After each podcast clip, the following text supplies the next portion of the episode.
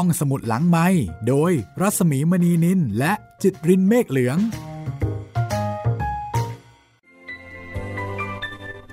สวัสดีค่ะคุณผู้ฟังคะต้อนรับคุณผู้ฟังเข้าสู่รายการห้องสมุดหลังใหม่กลับมาเจอกันที่นี่นะคะ มีเวลาดีๆ แล้วก็ฟังเรื่องดีๆ อย่างมีความสุขด้วยกันค่ะ มีความสุขทั้งคนเล่าแล้วก็คนฟังนะคะ และตอนนี้อยู่กันกับสี่แผ่นดิน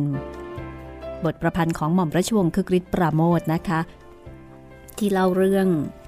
จริงๆต้องบอกว่าเป็นเรื่องของสังคมไทย เรื่องของประวัติศาสตร์ไทย ในช่วงสมัยรัชกาลที่ 5 ถึงรัชกาลที่ 8 แต่ว่า เล่าผ่านชีวิตของพลอยและครอบครัวพลอย ซึ่งตอนนี้นะคะ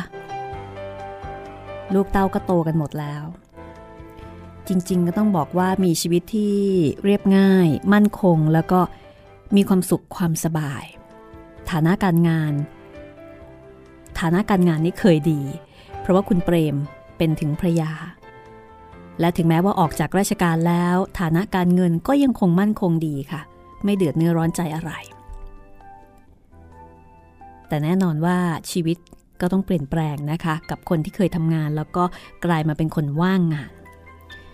สีแผ่นดินวันนี้เป็นตอนที่ 52 นะคะ ทวนความเดิมกันสักนิดค่ะ คุณเปรมออกจากราชการมาอยู่บ้านนะคะ แล้วก็มีอาการเบื่อหน่ายชีวิตที่ไม่มีอะไรทำพลอยกลุ้มใจเป็นห่วงคุณเปรม แต่ก็ไม่รู้ว่าจะทำยังไงพ่อเพิ่มแนะนำว่าให้หาอีเล็กๆ ให้ หาเมียน้อย แต่คุณเปรมก็ไม่เอา นอกจากคุณเปรมแล้วนะคะตาออดก็เป็นอีกคนหนึ่งที่มีความสุขกับการอยู่บ้านเฉยๆ โดยไม่คิดจะทำงานทำการ ส่วนประภัยก็โตเป็นสาว แล้วก็มีเรื่องขัดใจกับพลอยในเรื่องของการแต่งเนื้อแต่งตัว แล้วก็การพูดการจามีเพียงช้อยที่เข้าใจพลอย แล้วก็เตือนสติพลอยให้คิดถึงการเปลี่ยนแปลงของยุคสมัยและวันไหวที่มากขึ้น วันนี้ตอน 52 นะคะ จะเป็นจุดเปลี่ยนที่สำคัญอีกจุดหนึ่งในชีวิตของพลอยค่ะพลอยจะต้องเจอกับวิกฤตในชีวิตที่ไม่คาดคิดมาก่อน วิกฤตในชีวิตครั้งนี้ค่อนข้างจะใหญ่หลวงพอสมควรทีเดียวแล้วค่ะ จะเป็นเรื่องอะไร ลองเดา แล้วก็รอฟังกันได้เลยนะคะ กับสี่แผ่นดินตอนที่ 52 ค่ะ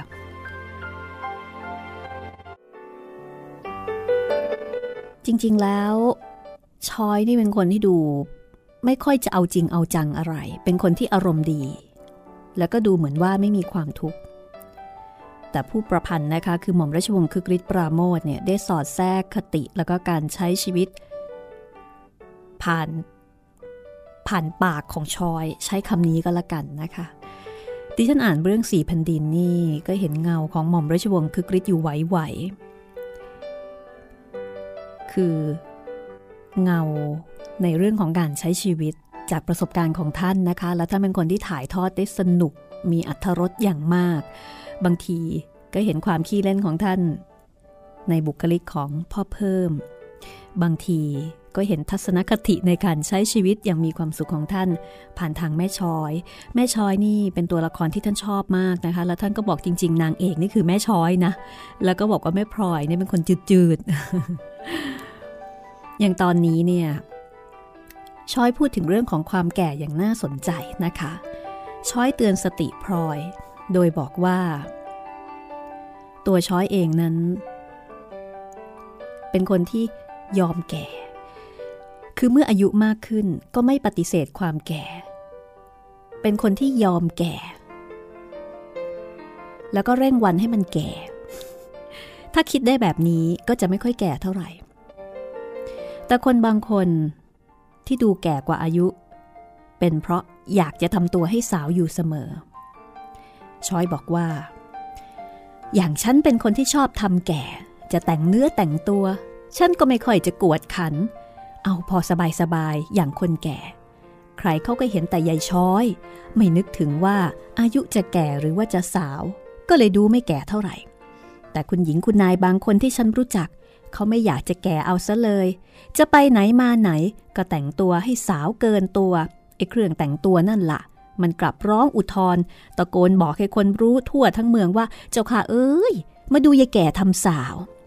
ใครเขาเห็นก็ต้องร้องว่าแก่ เพราะเครื่องแต่งตัวมันคอยขับอยู่ให้เห็นอย่างนั้น เรื่องมันก็เพราะใจที่ไม่ยอมแก่อย่างที่ฉันว่ามานั่นเองละพลอยชอยพูดเรื่องทุกเรื่องในทำนองทีเล่นทีจริง แล้วก็ตลกขบขัน แต่คำพูดของชอยเนี่ย ก็มักเตือนสติให้พลอยได้คิดเสมอ แล้วก็ทำให้พลอยสบายใจทำให้พลอยมองดูการกระทำและความคิดเห็นของลูกๆที่เติบโตด้วยอารมณ์ที่เป็นกลางมากกว่าเก่า มีเพื่อนแบบชอยนี่ก็ดีนะคะ ก็ไม่ได้เชิงว่ามองโลกสวยแต่เพียงอย่างเดียว แต่มองโลกแบบสบายๆยอมรับอย่างที่มันเป็น วันคืนผ่านไป เหตุการณ์ต่างๆ ก็เกิดขึ้นแล้วก็จบลงตามปกติพลอยก็ ใช้ชีวิตไปตามปกติไม่ได้มีอะไรเเป็นเรื่องราวใหญ่โต คือไปเรื่อยๆนะคะ ตอนนี้คุณเปรมจะออกไปขี่ม้าแต่เช้านะคะ ทุกๆวัน คือแทบทุกวันเป็นประจำพอคุณเปรมออกจากบ้านพลอยก็จะทำงานบ้านอย่างที่เคยทำแล้วก็จัดผ้าผ่อนเอาไว้ให้คุณเปรมผลัด หลังกลับจากขี่ม้าแล้วก็อาบน้ำแล้วก็ดูแลอาหารเช้าเตรียมเอาไว้ให้ ตอนนี้คุณเปรมเนี่ยต้องการการปรนิบัติมากกว่าแต่ก่อนนะคะพลอยทำงานไปก็นึกอะไรต่ออะไรไปพรางเหลือบดูนาฬิกาก็รวมสามโมงเช้าเข้าไปแล้ว ไม่รู้ว่าคนเดี๋ยวนี้ยังเข้าใจสามโมงเช้าอยู่ไหมคะ อย่างที่ฉันได้อยู่กับผู้สูงอายุ 8 โมงก็จะเรียก 2 โมงเช้า 9 โมงก็จะเรียก 3 โมงเช้านะคะ มาคุยกับเด็กๆ เดี๋ยวนี้บางทีเขาก็งงๆ เหมือนกัน ก็คือประมาณ9โมงเช้านั่นแหละ อยู่ๆค่ะพลอยได้ยินเสียงคนเดินสับสนแรงๆที่ชั้นล่างของตึก ได้ยินเสียงใครขึ้นบันไดมาอย่างรวดเร็ว แล้วก็ตาออสค่ะตาออสมาซุดตัวลงนั่งข้างๆพลอย แล้วก็พูดด้วยสำเนียงที่ไม่ปกตินักว่า เขาบอกว่าคุณพ่อตกมาอยู่แถวคลองเตย ลูกจะเอารถไปรับ แล้วตาออดก็รีบกลับลงไป ไม่ทันที่พลอยจะได้ซักถามอะไร ตอนนั้นพลอยรู้สึกว่าตัวเย็นขึ้นมาครึ่งตัว แข้งขาหมดความรู้สึกกระดิกกระเดี้ยไม่ไหวเหมือนกับมือเท้าอ่อนไปหมด จะคิดสิ่งใดก็ไม่ถูก จะพูดจาว่าอะไรก็ไม่ได้ทั้งสิ้น คือพูดไม่ออกบอกไม่ถูกไม่รู้จะทำอะไร ตอนนั้นพลอยกำลังเตรียมอาหารให้คุณเปรม มือหนึ่งกำลังหยิบกุ้งแห้ง ซึ่งเตรียมไว้จะให้เป็นเครื่องข้าวต้มนะคะ เสื้อผ้าคุณเปรมที่จัดใส่พานไว้ให้ในห้อง ก็ยังมองเห็นได้จากประตูที่เปิดถึงกัน สักพักใหญ่ ๆ ก็มีเสียงรถยนต์ลั่นกลับมา เสียงคนกลุ่มหนึ่ง ขึ้นบันไดามาช้าๆ แล้วพลอยก็เห็นตาออสกับผู้ชายอีก3-4คน ช่วยกันแบกร่างคุณเปรมขึ้นมาจากข้างล่าง ตาออดค่อยๆ บรรจงวางร่างของคุณเปรม ลงบนเก้าอี้ยาวที่คุณเปรมเคยนอนเล่น ในขณะที่พลอยได้แต่ตกตะลึงพึงเพลิดตาออดหันมาทางพลอย น้ำตาไหลอาบแก้ม แล้วก็มานั่งชิดตัวพลอย พรางกระซิบว่า คุณแม่ทำใจให้ดีๆ ลูกยังอยู่ ลูกไปถึงเมื่อกี้ แก้ไขไม่ได้เสียแล้ว คุณแม่ไม่ถือไม่ใช่หรือ ถ้าลูกจะเอาท่านกลับมาในบ้าน ลูกไม่รู้จะเอาไปไว้ที่ไหนจริงๆตาออดเอื้อมมือมาจับพลอยไว้ พลอยได้ยินเสียงตัวเองพูด เหมือนกับเสียงคนอื่นพูดว่า บ้านนี้เป็นบ้านของคุณเปรม เมื่อเป็นๆอยู่ได้ทำไมเมื่อตายแล้วจะกลับมาไม่ได้ พูดขาดคำ ก็ได้ยินเสียงตาออสสะอื้น แต่พลอยยังนั่งอยู่ในท่าปกติ ด้วยดวงตาที่แห้งผากพลอยยังไม่สามารถบังคับใจให้เชื่ออย่างอื่นได้ นอกจากคุณเปรมออกไปขี่ม้า แล้วยังไม่กลับ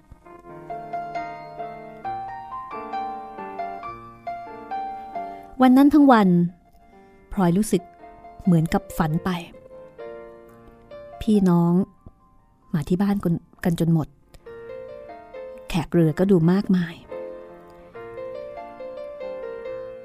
มีการรดน้ำศพ เอาคุณเปรมใส่หีบหลวงตั้งเอาไว้พลอยนั่งอยู่ในห้องกลาง ข้างหน้ามีหีบศพคุณเปรม มีพระกำลังสวดพระอภิธรรม ตอนนั้นค่ำแล้วพลอยทำทุกอย่างเหมือนกับเป็นเครื่องจักร คนที่มางาน พากันกระซิบบอกว่าพลอยเป็นคนใจแข็งข่มสติได้ แต่คุณเชยกับช้อย ตกลงว่า จะอยู่เป็นเพื่อนพลอย คือจะไม่กลับ เวลาค่ำลงทุกที อยู่ๆก็มีใครคนหนึ่งโผล่เข้ามาที่ตัวพลอย ซบหน้าลงกับตัก แล้วก็ร้องไห้ ตาอ้นนั่นเองพลอยลดสายตาลงดูตาอ้น ตาอ้นลูกของแม่ พ่อตายก็ไม่ได้เห็นใจ มัวแต่อยู่บ้านนอก นี่ใครคงจะบอกไป ถึงได้รีบมาแต่คืนนี้พลอยยกมือขึ้นลูบผมตาอั้นตาอ้นนะคะ ด้วยความเมตตา หูแว่วไป เหมือนได้ยินเสียงคุณเปรมบอกว่า ลูกฉันเอง แม่พลอย ไอ้อ้น ฉันยกให้ เห็นแม่พลอยอยากได้ ฉันก็ยกให้ นี่คือ วิกฤต ที่เกิดขึ้น อย่างปัจจุบันทันด่วน ไม่ทันให้ตั้งตัว ในระหว่างที่ศพคุณเปรมยังอยู่ในบ้าน พลอยก็เหมือนกับคนโดยทั่วไปนะคะ คือตอนตอนที่เป็นช่วงงานศพเนี่ย คนมาเยอะ แล้วก็มีเรื่องให้ทำมีเรื่องให้คิด ยังไม่ค่อยรู้สึกว้าเวเท่าไหร่ หลายคนที่มีประสบการณ์ คนที่รักจากไปแล้วก็ต้องจัดงานศพนะคะ ก็คงพอจะนึกความรู้สึกนี้ออก ยังงงๆ ยังไม่มีเวลาให้คิด ยังไม่มีเวลาให้เศร้า ในส่วนของพลอยก็เหมือนกันค่ะ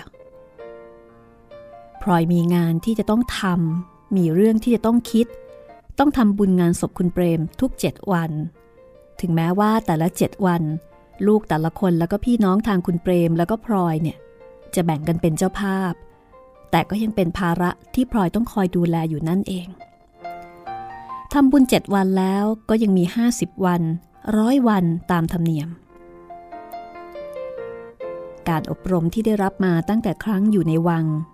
เป็นประโยชน์ต่อพลอยมากนะคะ เพราะว่าพลอยเคยผ่านงานพระศพเจ้านายมาหลายครั้ง ทุกครั้งก็มีเรื่องที่จะต้องทำโดยละเอียดถี่ถ้วนมากมายหลายอย่าง ไม่ว่าจะทำดอกไม้จัดของถวายพระ จัดเครื่องกันเทศทำของเลี้ยงแขก งานที่เคยทำนั้นก็ช่วยรักษาจิตใจ ให้ยังคงอยู่ในระดับปกติได้บ้าง เพราะว่าพอรู้แน่ว่าคุณเปรมตาย ภาระต่างๆ ที่รู้ตัวว่าต้องทำก็เข้ามาครอบงำความรู้สึก ภารกิจและหน้าที่เหล่านั้นก็แบ่งเอาเนื้อที่ในหัวใจมิให้ความโศกสลดเข้ามาครอบงำแต่ฝ่ายเดียวจนสิ้นเชิง พี่น้อง ญาติมิตร ก็ให้ความเห็นใจ ให้ความอุปการะช่วยเหลือทุกอย่างทำให้พลอยรู้สึกตื้นตัน ในอุปการะคุณต่างๆ ที่ได้รับช้อยและคุณเชย ก็มาค้างที่บ้าน แล้วก็นอนเป็นเพื่อนอยู่ในห้องเดียวกับพลอยทั้งสองคนช้อยกับคุณเชยนี่รู้ดีนะคะ คือรู้ใจพลอย ว่าความทุกข์ของพลอยนั้น มันไม่ใช่ว่าจะปลอบให้หายได้ง่าย ๆ ทั้งคู่พยายามที่จะหาเรื่องอื่น ๆ มาคุยกันเอง แล้วก็ชักจูงความนึกคิดของพลอยให้หันเหไปทางอื่น คือไม่ปลอบตรงๆช้อยและคุณเชย นั่งคุยกันอยู่ได้จนดึกทุกวัน ไม่ปล่อยให้พลอยต้องนอนคิดถึงเรื่องราวต่างๆ แต่ผู้เดียว ส่วนกลางวันทั้งสองคนก็หาเรื่องเกี่ยวกับงานศพ มาคอยปรึกษาหารือ แล้วก็ชวนให้พลอยทำคือไม่ยอมให้พลอยอยู่คนเดียว แล้วก็ไม่ยอมให้พลอยอยู่ว่างๆ ในขณะที่ทำงานช้อยก็จะชวนคุยไม่หยุดปากด้วยถ้อยคำที่ตลกขบคันด้วยความคิดที่แปลกประหลาดโลดโผนทำให้พลอยต้องยิ้มออกมาได้ แม้แต่กำลังทุกข์ ส่วนพ่อเพิ่มพี่ชาย ก็ทิ้งบ้านแล้วก็ลูกเมีย มานอนอยู่ในห้องเดียวกับตาออสนานวันเข้า พ่อเพิ่มก็ชักจะมีคำพูดภาษาฝรั่งแทรกแซงเวลาจะพูดจะคุยทำให้ชอยและคุณเชยเนี่ยต้องสะกิดกันทุกครั้งที่ได้ยินนะคะ ส่วนหลวงโอสถนั้นถึงแม้ว่าจะค้างไม่ได้ เพราะว่าห่วงร้านห่วงคนไข้ ก็มาร่วมกินข้าวเย็นอยู่ด้วยทุกวันเป็นประจำ ในกระบวนพี่น้องทุกคน คุณอุ่นดูเหมือนว่าจะรับเอาความตายของคุณเปรมไปใส่ใจมากกว่าคนอื่น เพราะว่าพอรู้ข่าวคุณเปรมตาย คุณอุ่นก็ออกวิ่งกระหืดกระหอบขึ้นมาหาพลอย พอเห็นศพคุณเปรม คุณอุ่นก็ร้องไห้ดัง ๆ แล้วก็ร้องไห้อยู่เรื่อยๆ ไม่เป็นอันทำอะไรได้ กับทุกคน คุณอุ่นจะพูดว่า ถ้าเจ้าคุณเจ็บไข้อย่างธรรมดาก็ไปอีกเรื่องหนึ่ง ฉันจะได้ช่วยรักษาพยาบาลสนองคุณท่าน แต่นี่เห็นกันอยู่หลัดๆ แล้วก็มามีอันให้เป็นไป เพราะคุณท่านมีแก่ฉันมากมายเหลือเกิน หาที่ไหนไม่ได้อีกแล้ว ฉันได้พึ่งพาท่านมาตลอดแล้วก็ไม่ได้ทดแทนพระคุณท่าน ฉันจึงได้ร้องไห้มากกว่าคนอื่น แม่พลอยเขามีคุณแก่ฉันก็จริง แต่เขาเป็นน้อง ส่วนเจ้าคุณท่านเป็นคนอื่นแท้ๆ ยังมีใจอุปการะคนแก่อย่างฉัน ไม่เคยนึกรังเกียจ จะหาร่มโพร่มไซอย่างนี้ไม่ได้อีกแล้วเจ้าประคุณ แล้วคุณอุ่นก็ร้องไห้คร่ำครวญต่อไป ในขณะที่พลอยนั่งทำงานอยู่กับช้อยและคุณเชยที่หลังตึก พอคุณอุ่นขึ้นบันได คุณเชยก็จะสะกิดชอยแล้วก็กระซิบบอกว่า นั่นแน่นางร้องไห้มาแล้ว ชอยก็จะบอกว่า นั่นน่ะสิ ร้องจนฉันนี่ออกจากสงสาร แทบจะร้องตามเป็นลูกคู่ไปด้วยแล้วหลายครั้ง ต้องสะกดใจไม่ให้ร้องตามแทบตาย อุ้ยอยากร้องก็ร้องไปเถิด ไม่มีใครเขาว่าหรอก ฉันเองนานๆ ก็ร้องเสียทีเหมือนกัน เอา้า อย่างคุณเชยกับคุณอุ่น ไม่เหมือนฉันนี่ คุณอุ่นเธอแก่แล้ว แล้วก็เป็นพี่เมีย ร้องเท่าไหร่ก็ร้องได้ อย่างคุณเชยก็อีก จะบีบน้ำตาร้องไห้สักเท่าไหร่ ก็ไม่มีใครสงสัย เพราะว่ามีคุณหลวงคอยค้ำประกันอยู่ ส่วนแม่พลอยเขาก็เป็นธรรมดา ถ้าไม่ร้องก็ต้องตีให้ร้อง เพราะผัวเขาตาย ฉันคนเดียวเท่านั้นที่ลำบากกระอักกระอ่วน เพราะฉันยังเป็นสาวแล้วก็ตัวเปล่า คืนตัดจริตไปร้องเข้า คนเขาก็จะสงสัยว่ายังไงยังไงเสียละมั่ง ชอยนี่ก็มีมุมให้ขำให้ตลกได้อยู่เรื่อยนะคะคุณเฉยก็เลยบอกแม่คุณฉันไม่รู้ว่า แม่ช่างไปเอาสติปัญญามาจากไหน ช่างคิดรอบคอบ ระวังเนื้อระวังตัว แม้แต่กับคนที่ตายแล้ว ก็แน่ละสิรักษาตัวเป็นสาวมาห้าสิบกว่าปี จะมาเสียชื่อตอนนี้ยังไงได้ ถ้าถูกหาความเมื่อคุณเปรมยังอยู่ก็ไม่สู้กระไรนักหรอก เพราะเธอจะได้ช่วยแก้ว่าคนอย่างยายช้อยฉันไม่แตกแต่เดี๋ยวนี้เธอก็ช่วยไม่ได้ จึงจนใจต้องรักษาเอาเอง เออ แต่ฉันก็อยากรู้เหมือนกัน ว่าอย่างช้อยเนี่ย ถ้าเผื่อมีเรือนแล้วผัวตาย จะทำยังไง คุณเชยปรารบฉันก็คงจะร้องโอ้ปีไปสักสามวัน เสร็จแล้ว ฉันก็จะนั่งคิดมรดก จะได้รู้ว่าตัวเอง เป็นแม่ไม้ธรรมดา หรือว่าเป็นแม่ไม้ทรงเครื่องชอยหยุดนิ่งมัดเทียนที่กำลังจัดเตรียมเอาไว้ถวายพระอยู่ครู่หนึ่งแล้วก็บอกว่า เวลาฉันคุยบ้าๆบอๆอย่างนี้ อดคิดถึงคุณอาสายไม่ได้สักที ถ้ายังอยู่และได้ยินเข้า คงจะต้องดุขมไปทีเดียวคำพูดของชอยทำให้พลอยต้องอมยิ้ม เพราะในใจของพลอยก็กำลังนึกถึงคุณสายอยู่เช่นกัน เฮ้อ เมื่ออยู่ก็เต้นรับๆกันไป ประเดี๋ยวก็ดี ประเดี๋ยวก็โกรธ เดี๋ยวก็รัก เดี๋ยวก็ร้องไห้ เสร็จแล้วก็ตายด้วยกันทุกคน พักสักครู่นะคะ ปิดท้ายในช่วงนี้ด้วยคำพูดคมๆของชอย แล้วเดี๋ยวมาฟังกันต่อว่าชีวิตของพลอยแล้วก็ลูกๆหลังจากคุณเปรมตาย จะเปลี่ยนแปลงไปอย่างไรบ้าง สี่แผ่นดินตอนที่ 52 ช่วงหน้าค่ะ ห้องสมุดหลังไม้โดยรัสมีมณีนินและจิตรินเมฆเหลือง มาฟังกันต่อในช่วงที่ 2 นะคะ คุณผู้ฟังสามารถที่จะติดตามรายการห้องสมุดหลังไม้ได้ โดยการดาวน์โหลด หรือว่าจะแค่ฟังย้อนหลังเฉยๆนะคะ ถ้าเกิดว่าฟังแล้วมีความสุขชอบบอกต่อไปด้วยได้เลยนะคะ ยินดีต้อนรับผู้ฟังทุกๆทท่านเข้ามาใช้บริการของวิทยุ ไทย PBS ออนไลน์ค่ะ วิทยุข่าวสารสาระเพื่อสาธารณะ และสังคมกับรายการดีๆ หลายรายการนะคะ ให้คุณได้ฟังตามอัธยาศัยทุกเวลาที่ต้องการ รวมถึงเรื่องดีๆ ในห้องสมุดหลังใหม่ และนอกเหนือจากเรื่องสีแผ่นดินก็ยังมีเรื่องอื่นๆ อีกหลายเรื่อง ลองคลิกดูได้นะคะ โดยเฉพาะสำหรับสมาชิกใหม่ ห้องสมุดที่นี่ไม่มีค่าธรรมเนียมนะคะ ไม่มีค่าใช้บริการใด ๆ ทั้งสิ้นส่งตรงเรื่องราวถึงหูถึงใจค่ะ สีแผ่นดิน บทประพันธ์ของหม่อมราชวงศ์คึกฤทธิ์ปราโมทนะคะ เป็นเรื่องยาว แต่ว่ายิ่งเล่า ยิ่งฟัง ก็ยิ่งยิ่งเหมือนกับว่าเราเนี่ยได้กลับไปอยู่ข้างๆพลอย ได้รับรู้รับเห็นความเป็นไปของพลอย ซึ่งก็เป็นคนคนหนึ่งนะคะที่ต้องผ่านความทุกข์ความสุข มีขึ้นมีลง ไม่ว่าพลอย จะมีชีวิตที่ต้องบอกว่าดีแค่ไหนก็ตาม เพราะจะว่าไปแล้วพลอย เป็นผู้หญิงที่โชคดีคนหนึ่งนะคะ มีคนที่รักจริง สามีก็เรียกได้ว่าเป็นสามีในอุดมคติมากเลยนะคะ ทั้งหล่อทั้งรวย ทั้งดี รักเดียวใจเดียว แทบจะไม่เคยทำอะไรให้พลอยทุกอกทุกใจ แต่พลอยก็ยังคงมีความทุกข์อยู่นั่นเอง และถึงแม้ว่าสามีจะไม่ได้มีเมียน้อย ไม่ได้จากไปไหน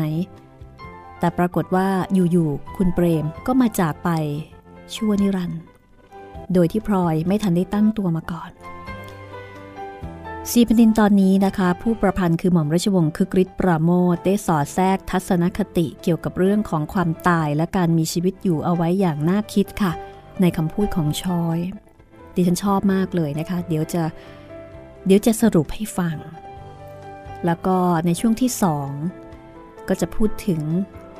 ลูกๆของพลอยและคุณเปรม ว่าหลังจากที่คุณเปรมซึ่งเป็นเหมือนกับร่มโพร่มใสได้จากไปแล้ว เกิดการเปลี่ยนแปลงอะไรบ้างในบ้านของพลอย เพราะว่าลูกๆแต่ละคนก็ดูเหมือนว่าจะแตกต่างกันอยู่ไม่น้อยนะคะ ทั้งตาอ้นตาอั้นตาออสแล้วก็ประภัยเอาละค่ะถ้าพร้อมแล้ว เราไปฟังกันเลยนะคะ กับสี่พันดินตอนที่ 52 ช่วงที่สองค่ะ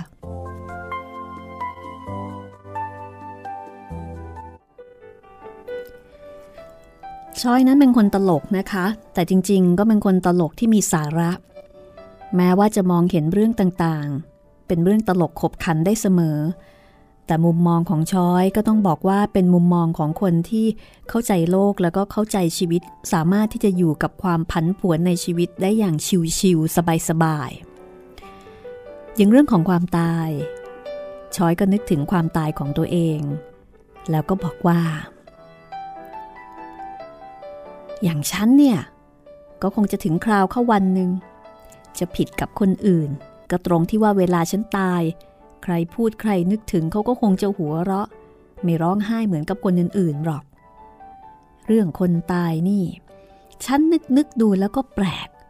คุณเชยจะเห็นด้วยกันหรือไม่ก็ไม่รู้ได้ ฉันว่าคนที่เรารักมากๆ หรือว่าคุ้นเคยมากๆ นั้นไม่มีวันตาย ถึงตัวจะตายไปแล้วนานเท่าไหร่ คนคนนั้นก็ยังคงอยู่เหมือนกับคนเป็นๆในหัวใจของเรานั่นเอง อย่างเสด็จนั้น ท่านสิ้นพระชนไปแล้วไม่รู้ว่ากี่ปี แต่เดี๋ยวนี้ฉันก็นึกว่าท่านยังอยู่ ฉันรู้ดีว่าท่านโปรดอะไรไม่โปรดอะไร ถึงฉันจะสิ้นพระชนไปแล้ว ฉันก็ยังคิดจะทำให้ถูกพระทัยอยู่นั่นเอง ต้องระวังตัวอยู่เสมอ พ่อแม่ แล้วก็คุณอาสายที่ตายไปแล้วเหมือนกัน อย่างคุณอานี่ยิ่งร้าย เมื่อยังเป็นๆอยู่ เราก็พอจะหลีกเลี่ยงหนีได้เป็นครั้งเป็นคราว พอตายไปแล้ว ดูเหมือนจะตามติดตัวเที่ยวควบคุมไปทุกอิริยาบถเนี่ยฉันก็นั่งพูดฟุ้งไปคนเดียว ใครจะเห็นฉันเป็นบ้าไปหมดแล้วก็ไม่รู้คำพูดของชอยคำให้พลอยรู้สึกอุ่นใจนะคะ จริงๆ ถึงคุณเปรมจะตาย ก็ตายแต่ในสายตาและความรู้สึกนึกคิดของคนอื่น แต่สำหรับพลอยนั้น คุณเปรมยังไม่ตายเลย ระยะเวลาหลายสิบปีที่อยู่ด้วยกันมาทำให้พลอยรู้จักคุณเปรมดีกว่าใครทั้งสิ้น คุณเปรมจะชอบสิ่งใดหรือว่าไม่ชอบสิ่งใด พลอยก็รู้ เมื่อเหตุการณ์อันใดเกิดขึ้น เหตุการณ์นั้นจะกระทบใจคุณเปรมทำให้เกิดอารมณ์ใด พลอยก็รู้ดี คุณเปรมจะมองชีวิตอย่างไร ต้องการอะไร ปรารถนาสิ่งใด พลอยก็รู้แก่ใจจนสิ้น ถึงคุณเปรมจะตาย ความรู้สึกอันใกล้ชิดทุกอย่างเหล่านี้ ก็ยังติดอยู่กับตัว เท่ากับคุณเปรมยังอยู่ แล้วก็อยู่อย่างใกล้ชิดที่สุดเสียด้วย เพราะคุณเปรมอยู่ในตัวพลอย อยู่ในหัวใจพลอยตลอดไป ไม่มีวันจะลืมเลือนได้ และที่สำคัญ ลูกของคุณเปรมก็ยังอยู่ถึงสี่คนตาอ้น ตาอั้น ตาออสและประภัย ต่างก็กำลังแข็งแรงกำลังจะเริ่มชีวิตต่อไปทุกคน เหล่านี้ไม่ใช่เลือดเนื้อเชื้อไขของคุณเปรมดอกหรือเมื่อคุณเปรมยังมีตัวอยู่ พลอยก็ได้มอบตัวให้แก่คุณเปรมจนสิ้นเชิง ตั้งใจว่าจะปฏิบัติตามใจคุณเปรมไปจนตายจากกัน แต่ถึงขนาดนี้ คุณเปรมก็ยังไม่ตาย ยังอยู่ในตัวพลอย ยังอยู่ในลูกๆ แล้วก็เป็นหน้าที่ของพลอยที่จะต้องปฏิบัติต่อไปตามความปรารถนาของคุณเปรมทำชีวิตของตัวเอง และก็ของลูกๆให้เป็นไปตามที่คุณเปรมต้องการ ตั้งแต่คุณเปรมตายไปตาอ้นทำให้พลอย รู้สึกเมตตาแล้วก็สงสารมากที่สุด เพราะว่าตาอ้นไม่ใช่ลูกแท้ๆของพลอย ตาอ้นเกิดมา ก็มีแต่พ่อคือคุณเปรม แล้วก็มีพลอย ซึ่งตาอ้นรักเป็นแม่ แต่ว่าแม่ตัวจริง ๆ ของตาอ้นนั้น จะเป็นใครตาอ้นก็ไม่เคยรู้จัก เท่ากับว่าในชีวิตนี้ ถ้าว่ากันตามสายโลหิตนะคะตาอ้นก็มีคุณเปรมเพียงคนเดียว พอคุณเปรมตาย ตาอ้น ก็แสดงความเศร้าโศกนานกว่าใครทั้งหมด แล้วก็ดูเหมือนว่าจะยึดถือพลอยเป็นคนสำคัญในชีวิตมากขึ้นกว่าแต่ก่อน เมื่อคุณเปรมตายตาอ้นลาราชการมาอยู่บ้านได้เจ็ดวัน และต่อจากนั้นก็กลับมาบ้านทุกๆเจ็ดวัน แล้วก็ค้างที่บ้านคืนหนึ่ง ทุกครั้งที่ตาอ้นมาอยู่บ้านตาอ้นก็จะอยู่ใกล้ๆพลอย คอยดูแลรับใช้แล้วก็เอาใจอยู่ทุกฝีก้าว บางครั้งพลอยเห็นหน้าตา ก็ดูรู้นะคะว่า ร้องไห้ คือตาอ้นนี่เศร้ากว่าใครๆล่ะ การตายของคุณเปรมทำให้ตาอ้นเป็นลูกกำพร้า เมื่อพลอยร้องไห้ตาอ้นก็จะร้องไห้ด้วยตาอ้นจะเป็นคนที่ไม่พยายามปลอบโยนพลอยเหมือนคนอื่น ซึ่งสิ่งนี้ ทำให้พลอยรู้สึกว่าเป็นอันหนึ่งอันเดียวกัน คือร่วมทุกข์นะคะ มีความทุกข์ร่วมกัน ส่วนตาออสงานนี้ตาออสเป็นคนที่ได้เรื่องมากที่สุดตาออสเป็นคนที่ตระเตรียมการงานทั้งหมด ในระหว่างที่พลอยแล้วก็คนอื่นๆเนี่ย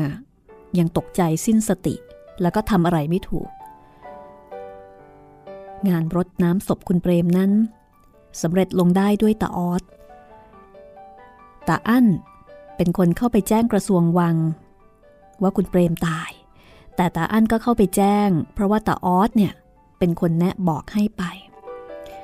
ตลอดจนพี่น้องแล้วก็มิสหายได้รู้กันทั่วถึง ก็เป็นเพราะตาออสนี่แหละ เป็นคนที่จัดการส่งคนออกไปบอกข่าว วันนั้นทั้งวันตาออสที่เคยเป็นเด็กไม่ได้เรื่องไม่ได้ราว กลับกลายเป็นผู้ใหญ่ ที่บังคับบัญชาคนทั้งบ้าน แล้วก็สั่งเสียการงานได้อย่างถูกต้อง แม้แต่ตาอั้น ซึ่งดูเหมือนว่าจะเป็นคนที่ได้เรื่องที่สุด ก็ยังคงนั่งตะลึงทำอะไรไม่ถูก แล้วก็เชื่อฟังตาออสแต่โดยดีพลอยมาคิดดูภายหลัง ก็เห็นว่าตาออสเป็นคนที่คุมสติได้ดีกว่าคนอื่น แล้วก็สามารถที่จะทำตัวเป็นผู้ใหญ่ได้ทันทีในยามฉุกเฉิน แต่พอต่อมาอีกวันเดียว เมื่อตาอั้นแล้วก็พี่น้องอื่นๆมาพร้อมกัน หายตระหนกตกใจ คือเรียกสติกลับมาแล้วนะคะ สามารถที่จะจัดการกับธุระต่างๆ ได้เป็นปกติตาออสก็รามือแล้วก็กลับไปเป็นตาออสคนเก่า พอเพิ่มมาค้างด้วยนะคะตาออสก็ได้คนถูกใจถูกคอ นั่งคุยกัน แล้วก็คุยกันได้ไม่มีจบสิ้น นานๆตาออสก็จะมาปลอบใจแม่เสียทีหนึ่งแล้วก็ชวนคุยเรื่องอื่นๆ พอให้พลอยได้คลายใจลงบ้าง ในขณะที่ประภัย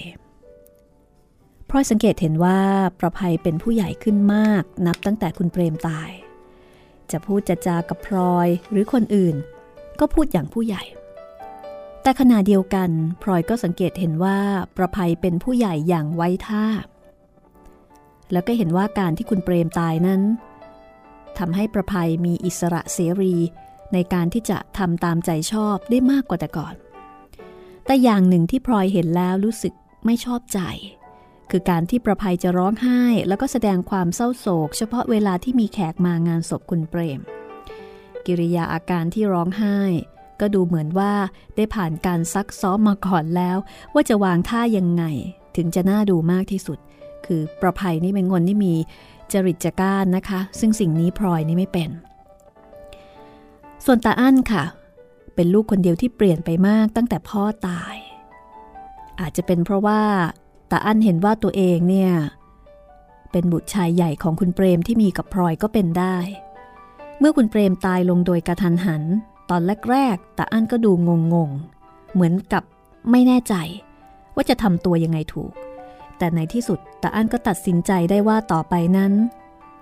ตนเป็นทายาทอันถูกต้องของคุณเปรม มีหน้าที่ที่จะต้องบังคับบัญชาคนในบ้านแทนบิดาตาอั้นก็ดำเนินการต่อไปตามนั้น ถึงแม้ว่าพลอยจะเห็นว่าตาอั้นเข้าใจถูก แต่การกระทำของตาอั้นในบางกรณี พลอยก็เห็นว่าเกินไป เช่นตาอั้นจะมาสั่งเสียเอากับตัวพลอยเองในเรื่องต่างๆ แล้วก็เริ่มพูดจากับน้องๆ ด้วยน้ำเสียงที่เป็นคำสั่ง ที่พลอยกินใจที่สุด คือการปฏิบัติตนของตาอั้นต่อตาอ้นผู้เป็นพี่ตาอั้นเริ่มแสดงกิริยาวาจาให้เห็นได้ทั่วกันว่าตาอ้นนั้น ขาดความสำคัญ ถึงจะเป็นพี่ก็เป็นแต่เพียงพี่ต่างท้องมีได้ทำให้ตาอ้น อยู่ในฐานะลูกชายใหญ่ ผู้เป็นทายาทของคุณเปรม เวลามีงานศพตาอั้นก็จะออกหน้าแล้วก็ทิ้งตาอ้นเอาไว้เบื้องหลัง ซึ่งตาอ้นเนี่ยก็ยอมรับโดยดุษณี อันนี้ก็ทำให้พลอยยิ่งรัก แล้วก็ยิ่งสงสารตาอ้นมากขึ้น จะว่าไปนะคะ ด้านหนึ่งพลอยก็ภูมิใจแล้วก็ดีใจ ที่ตาอั้น เข้าสวมตำแหน่งของคุณเปรม ในฐานะหัวหน้าครอบครัว แต่ว่าก็รู้สึกหนักใจแทนตาอ้นแล้วก็ตาออสเพราะไม่แน่ใจว่า ลูกผู้ชายสามคนนี้เนี่ยจะเกิดขัดใจกันขึ้นมาเมื่อไหร่ ส่วนประภัยอันนี้พลอยไม่ห่วง เพราะรู้อยู่แล้วว่าตาอั้นรักแล้วก็ตามใจน้องสาว แต่วิตกว่าการรักแล้วก็ตามใจของตาอั้นนั่นละ่ะ อาจจะทำให้ประภัยเหลืองไปอีกก็ได้ เมื่อการทำบุญร้อยวันเสร็จสิ้นลง ก็ถึงเวลาเผาศพคุณเปรม ก่อนงานเผาศพคุณเปรมสักเดือนหนึ่ง ตลอดจนระหว่างที่เปิดศพคุณเปรมทำบุญ ก่อนจะเผา และแม้แต่วันเผา พลอยก็ยุ่งอยู่กับธุรกิจการงานจนจำอะไรไม่ค่อยจะได้จำได้แต่ว่าญาติพี่น้องทางคุณเปรมเนี่ยทำพิธีกงเต็กเป็นการใหญ่ เพราะว่าคุณเปรมนี่ก็มีเชื้อสายจีนนะคะ มีหลวงจีนมาสวดเอิกกระเริกจนกระทั่งสว่าง คนที่สนใจงานกงเต็ก แล้วก็เห็นเป็นเรื่องสนุกก็คือพ่อเพิ่มแล้วก็ตาออน ปรึกษากันอยู่เป็นวักเป็นเวรว่า จะทำอะไรด้วยกระดาษแล้วก็เผาส่งไปให้กับคุณเปรมดีตาออสเนี่ยเป็นคนคิดเรื่องการทำบ้านทำเครื่องใช้แล้วก็รถยนต์นะคะ ที่จะเผาส่งไปให้ ส่วนพ่อเพิ่มบอกว่า อะไรอะไรก็ส่งไปให้ได้หมดแล้ว ยังขาดอยู่อย่างเดียวเท่านั้นเอง แต่ออดก็ถามว่าขาดอะไร พ่อเพิ่มก็บอกว่าขาดม้าไง ต้องสั่งให้เจ๊กมันทำส่งไปให้สักฝูงหนึ่ง มีอานม้าเครื่องม้า แล้วก็โรงม้าจนครบ แต่ตาออดแย้งว่า ผมว่าอย่าดีกว่า ป่านนี้คุณพ่อคงจะเข็ดขี่ม้าแล้วล่ะครับ ข้อสำคัญถ้าส่งไปให้จะโกรธเอาเสียด้วย เพราะจะหาว่าเราล้อ พ่อเพิ่มก็บอกว่า เออ จริงสิ ว่า ยากจริง ๆ จะส่งอะไรให้อีกดี ลองส่งของที่ไม่เคยมีไปให้จะดีไหมเผื่อจะชอบบ้าง แต่ออดก็ถามว่า อะไรอีกล่ะครับคุณลุง คือตาออดกับพ่อเพิ่มเนี่ยปรึกษาหารือกันนะคะ โดยที่พลอยเนี่ยแอบได้ยินคำตอบของพ่อเพิ่มทำให้พลอยซึ่งนั่งฟังอยู่ข้างในเนี่ยต้องหัวเราะแล้วก็ร้องไห้ไปพร้อม ๆกัน อีเล็กๆไง เจ้าคุณท่านไม่เคยมีเลย ไปอยู่ทางโน้น เดี๋ยวไม่มีใครปรนิบัติ ลุงจะให้เจ๊กทำรูปกระดาษสวยๆ สักสิบตัว เผาส่งไปให้ตาออดฟังแล้วก็หัวเราะงอหาย ผมไม่รู้ด้วยนะคุณลุง เดี๋ยวคุณแม่ดูผมตาย เฮ้ย ไม่เป็นไรหรอกนะ ลุงเคยถามเขาแล้ว เขาบอกว่าเขาไม่ว่า ลุงกลัวแต่อย่างเดียวเท่านั้น กลัวอะไรครับ กลัวท่านจะไม่รับนะสิ เมื่อเป็นๆ ลุงเคยแนะให้ท่านลองมีดูบ้าง แต่ท่านกลับบอกว่าจะมาทำให้ท่านตายเร็ว เดี๋ยวนี้ท่านก็ตายแล้ว เห็นจะไม่เป็นไรกระมังพอเพิ่มนี่ก็เป็นอีกคนหนึ่งนะคะ ที่เป็นคนอารมณ์ดีแล้วก็หาเรื่องขำได้ตลอดเลยตาออก็ถามว่า แล้วถ้าเผื่อส่งไป ท่านก็ยังไม่รับ คุณลุงจะทำยังไงตาออสซักต่อด้วยความสนุก พอเพิ่มก็บอกว่าไม่เป็นไรล็อกพ่อออส ท่านไม่ใช้สอยก็เก็บเอาไว้ที่นั่นนั่นแหละ อีกหน่อย ลุงก็ตามไปทวงคืนเอามาใช้เอง อันนี้ก็เป็นสิ่งที่ทำให้พลอยเนี่ย ได้ขำบ้างอะไรบ้างนะคะ ทีนี้พอก่อนจะเผาคุณเปรมวันหนึ่ง มีพิธีกงเต็กที่บ้านตามที่กำหนดไว้ พลอยต้องออกไปร่วมพิธี เพราะว่าทั้งตาออสแล้วก็พ่อเพิ่มเนี่ยมาเร่งเรา ขอให้ออกไปให้ได้ พอพลอยออกไปกวาดตาดูทรัพย์สมบัติแล้วก็เครื่องใช้ต่างๆ ที่ทำด้วยกระดาษ ก็เห็นรูปผู้หญิงสาวๆทำด้วยกระดาษ ตัวย่อมกว่าคนจริง ๆ เล็กน้อยยืนอยู่สิบคนนะคะ ในมือก็ถือพัดบ้างบุหรี่บ้าง ถ้วยแก้วน้ำแล้วก็ของใช้อื่นๆ ที่คอของรูปเหล่านั้นเนี่ยมีป้ายกระดาษแขวนไว้นะคะ บนป้ายกระดาษก็จะบอกชื่อจนครบทุกคนพอเพิ่มนั้น เมื่อตกลงใจจะทำอะไรก็ทำจนละเอียดละออไม่มีอะไรขาดเหลือบอกชื่อด้วยนะคะพลอยแลไปสบตาพ่อเพิ่ม แล้วก็ต้องเหมือนหน้าไม่ใช่อะไร ไม่อยากหัวเราะออกมาในยามเช่นนั้นนะคะ พิธีรีตองแล้วก็แขกเหลือที่มาในงานศพของคุณเปรม ก็ทำให้พลอยไม่มีเวลาที่จะนึกถึงอะไรมากนัก จนกระทั่งเผาศพคุณเปรมเสร็จเรียบร้อย ตอนเช้า เก็บกระดูกคุณเปรมเข้ากลับ กลับเข้าบ้านนะคะ แล้วก็เอาโกดกระดูกของคุณเปรมเนี่ยเอาไปตั้งไว้ในที่ที่จัดเตรียมไว้แล้ว ตอนนั้นนั่นเองค่ะ ความว้าเหวในชีวิต ก็ดูเหมือนจะถาโถมเข้าจู่โจมหัวใจของพลอย อย่างกระทันหัน ตอนที่คุณเปรมยังไม่ได้เผา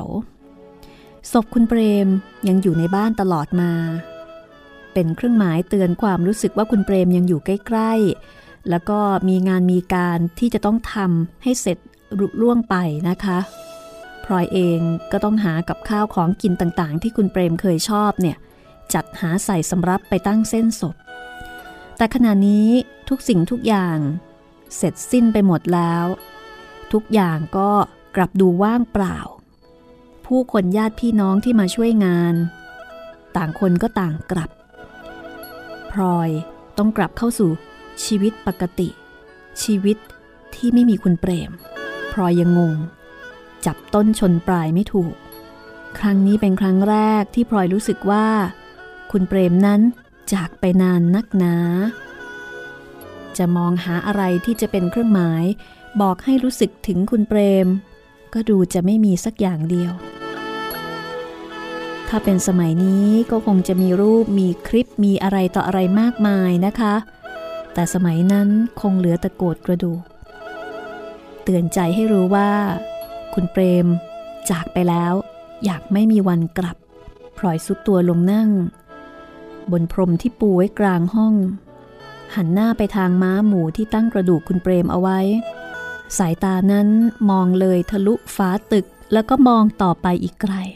เห็นทุ่งกว้างใหญ่ มีน้ำเจิงแล้วก็ดอกบัวบานเต็ม เด็กสาวๆสองคน นุ่งห่มผ้าสีสดกำลังพายเรืออยู่อย่างรื่นเริง แล้วก็มีคนแก่นั่งกลางพายไปจนถึงหน้าวัดที่มีเรือแพแน่น คนหนุ่มๆอีกคนหนึ่ง นั่งพายหัวเรือแหวกฝูงเรือเข้ามา กลางลำเรือ มีหม้อไหใส่เครื่องขนมจีนเอาไว้เต็ม ภาพที่เห็นนั้นเคยเกิดขึ้นจริงๆ นานนักหนามาแล้ว นานเหลือเกิน ติดตามเรื่องราวของพลอย ชีวิตของพลอยหลังจากคุณเปรมจากไป ในตอนต่อไปสี่แผ่นดินตอนที่ 53 วันนี้หมดเวลาแล้วนะคะ ลาคุณผู้ฟังไปก่อน สวัสดีค่ะ ห้องสมุดหลังไม้โดยรัสมีมณีนินและจิตรินเมฆเหลือง